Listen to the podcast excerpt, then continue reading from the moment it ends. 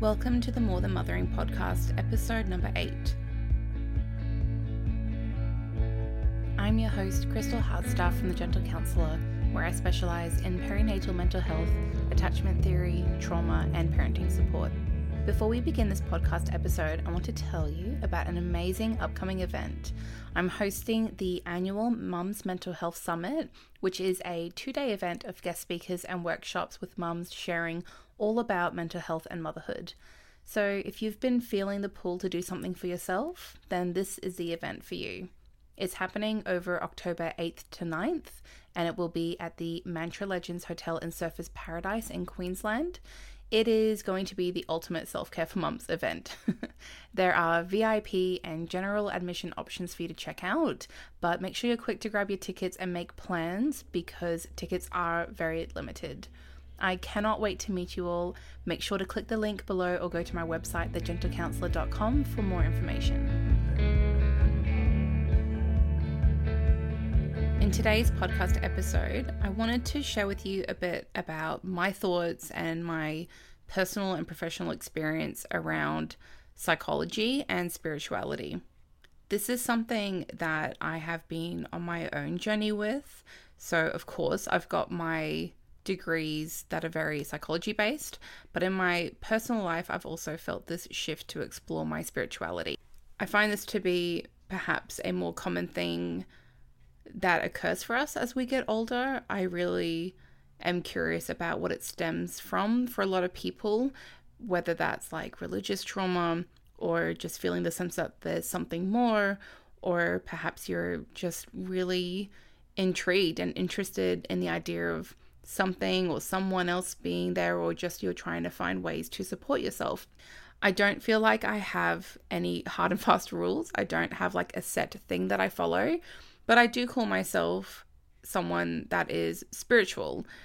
That is the only word that I feel like can describe it, especially when it feels like I don't even necessarily know what that means. But I definitely have things that I like to do and I like to think about one of the interesting things that I've noticed about this for myself is that when you're working in this field of psychology and you've been doing it for so long, it feels like it's so intellectual based that sometimes it feels too intellectual based and there's not that element of humanness about it. And I think that's a big reason why I adopted some of the spiritual practices that I do or the ways that I'm curious is because it feels like it fills this void that the field of psychology doesn't necessarily have, which also makes sense because it's not a way of being. It's not the state of being human. We have been trying to find ways to explain the human experience.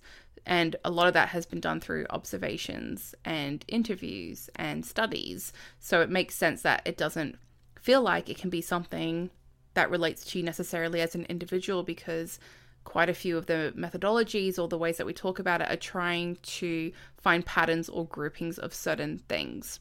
What I have been struggling with lately is feeling like there's this information overload out there. And I know I've seen some criticisms of how social media and the online world has started to portray psychology. And I do think there's a place for that. I think critical thinking is really important and it's definitely warranted at times. But I also have this sense that nothing is new. It almost feels like I'll learn about one thing and then I'll hear it from another side, and then I'm thinking, isn't this the same thing? So, one of the biggest examples of this that I use with clients who are similar to me, where they want a bit of that spiritual experience in our sessions as well, is that we talk a lot in psychology about intergenerational trauma. And this is a really important concept to discover and to process and to apply to your own upbringing because it can provide you a lot of answers about your family dynamics and how it's working and not working and essentially like the trauma that can come from what you've experienced in your upbringing whilst also providing an understanding of how that pattern has been there for a while and it didn't start with you it didn't start with your parents but it's going back to looking at grandparents and great grandparents and so forth. This is like where epigenetics come from, where we can kind of see this DNA coming through, or how we talk about how you can change your DNA when you're in this like healing process because thanks to neuroplasticity, you can change your brain. So, just as psychology can call it intergenerational trauma, perhaps in the spiritual community, they may call it something like the karmic cycle or the karmic line. And I think this is really interesting. And I'm definitely no expert on that karmic kind of language. I've simply just heard about it or read things, and I find it really interesting and intriguing. And what I realize is that it's kind of talking about the same thing, just viewing it through a slightly different lens and putting very different language on it. So, whilst one person may talk about intergenerational trauma, another person may talk about it in the same way but use language like karmic cycles. Another example of this is inner child healing. That's a really popular thing that people talk about. I talk about it as well. And that is again stemming from like more of that spiritual community where we talk about having that wounded child who's still within you. And some people will prompt you to like look at a photo of yourself or visualize yourself at that as that small child. That's very spiritual based. And in the same way, in psychology, that's internal family systems. That is looking at the different parts of yourself, which is a really key component in IFS.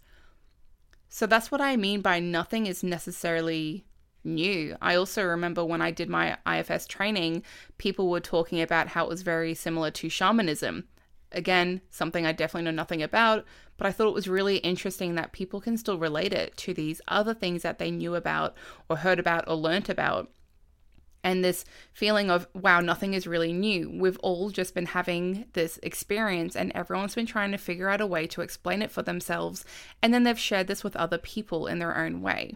So, in my experience with clients and even aspects of my personal life, I find it really interesting where we're seeing these themes of like intergenerational trauma and especially when it comes to maternal line. Something that I've noticed a lot in my practice is that clients will have strained relationship with their mother and then they will have a daughter, but they have this awareness of not wanting their child to experience what they did.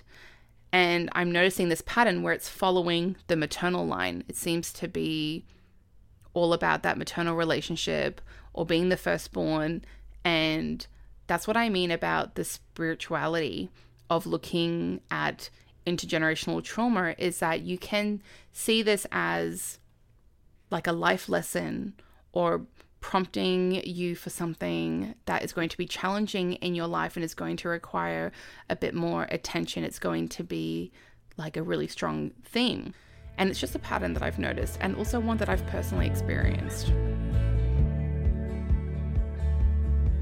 So one of the biggest criticisms that I see in the like therapy community on social media from therapists and well-established therapists is they talk about pop psychology. I think that's the term that people have given this new wave of like social media and Instagram accounts that are talking all about like inner child healing and attachment styles and things like that, where a person may not necessarily have like formal qualifications or training on these areas, or may not actually be like a, a qualified psychologist, for example. And I don't know if it's a problem because they call it pop psychology as if it's inherently bad, as if there's something wrong with that. And I don't really sit well with that. I don't like it when we try to like demonize or make people feel bad for something that they're believing in. Like, for example, earlier where I was talking about inner child healing is actually internal family systems. I'm not going to correct someone if they call it inner child healing. Like, I refer to it myself in that way as well. Because I feel like it is actually making mental health more accessible to people and it's doing it in friendlier language that's easier to understand. In saying that, I do think accounts need to stay in their lane, and I think that's really important to consider, especially thinking about who you're following or who you're getting your information from, do they have any qualifications? Like, what is actually their background and experience or understanding on this? Because I, there definitely are some problematic people and accounts out there, but to be honest, that's a conversation for another day.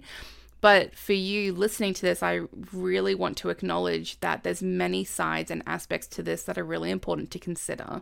We can even talk about psychology in itself, how the history of psychology isn't great. There's a lot of trauma in how psychology came to be the way it is and how we know the things we know now, a really big criticism that is very valid is how a lot of this is rooted in like the patriarchal and capitalism structure because a lot of the people that were like the originators of psychology, I guess, were primarily white men and their focus was on white cis heteronormative men. There was not really any looking into our understanding of BIPOC communities and not women because women weren't either labeled as witches or labeled with things like hysteria. There's very problematic history of psychology and it is really important to understand that. And even now in the medical mental health model, it is very much like transactional. So I think it's something to be wary of, especially when we are talking about things like medication, which, yes, can and do have their place. However, I also very commonly see people being over, like, over medicated or other things are not taken into consideration yet, and it's kind of used as like a band aid solution that's actually not helping the person in the long term. So, what I would like you to take away from this episode is one, to be careful who you're getting your information from, and two, to really adopt a habit of critical thinking. So, when you're seeing this information, when you're hearing people talk about it or reading posts on social media, just check in with yourself and ask, How am I feeling when I absorb their content? For example, am, are you feeling guilt or blame or shame? Because if you're feeling any of those, that's a red flag that is pointing to something that is not sitting right with you.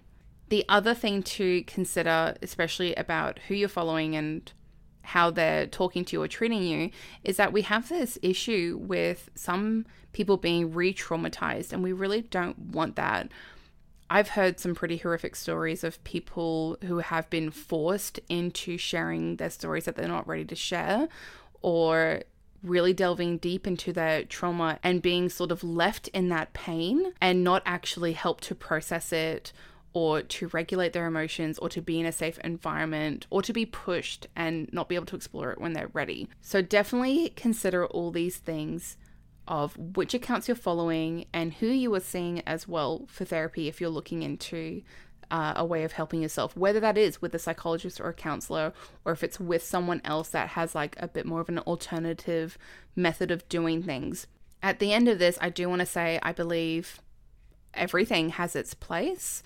I don't think one is necessarily all the way right or all the way wrong. I think it's going to be very individualistic based, which makes sense. We can't group everyone into one method, one way of doing things. That's why, for example, with me and the way I work, is I like to have all of this information. I'm curious, I'm constantly learning and hearing different sides and learning different things. And then I do different trainings and whatnot and things that I feel like sit really well with me. And then I bring aspects of that, or in some cases, all aspects, like attachment theory, for example, as you know, is like my ride or die. I really enjoy it, um, and internal family systems. But I've learned about other things like CBT, which is cognitive behavioral therapy, and I have criticisms about that as well. So I don't necessarily use that as my primary methodology. So it's really important to find someone who you feel like is going to click with you, who's going to get you, who's going to work with you in a way that sits well with you and is a good balance of challenge, but primarily safety really feeling like you can be vulnerable and safe with that person, that you're not going to feel any judgment or shame or guilt. And if you do work with mothers and families, you may be interested in my upcoming Gentle Motherhood Professionals training. It consists of educational content and modules, learning my Gentle Motherhood framework alongside individual and group sessions over eight weeks.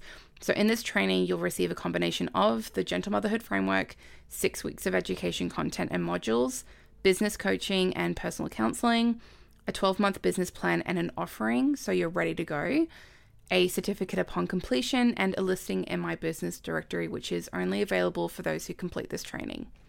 If you would like more information on the Gentle Motherhood Professionals training, make sure to click the link below or go to my website, thegentlecounsellor.com. I hope you enjoyed this podcast episode. I feel like I've stepped a bit out of my comfort zone because this is something that I'm very much in the gray area on. I am not black and white on this topic of psychology and spirituality. So if you have any thoughts or reflections you would like to share, please email me or message me because I would love to continue this conversation with you outside of this podcast episode. Whilst you're here, if you do really enjoy my podcast episodes, I would so appreciate if you could please uh, go and leave a star rating and review on your podcast platform. This really helps the podcast be pushed and shown to more people.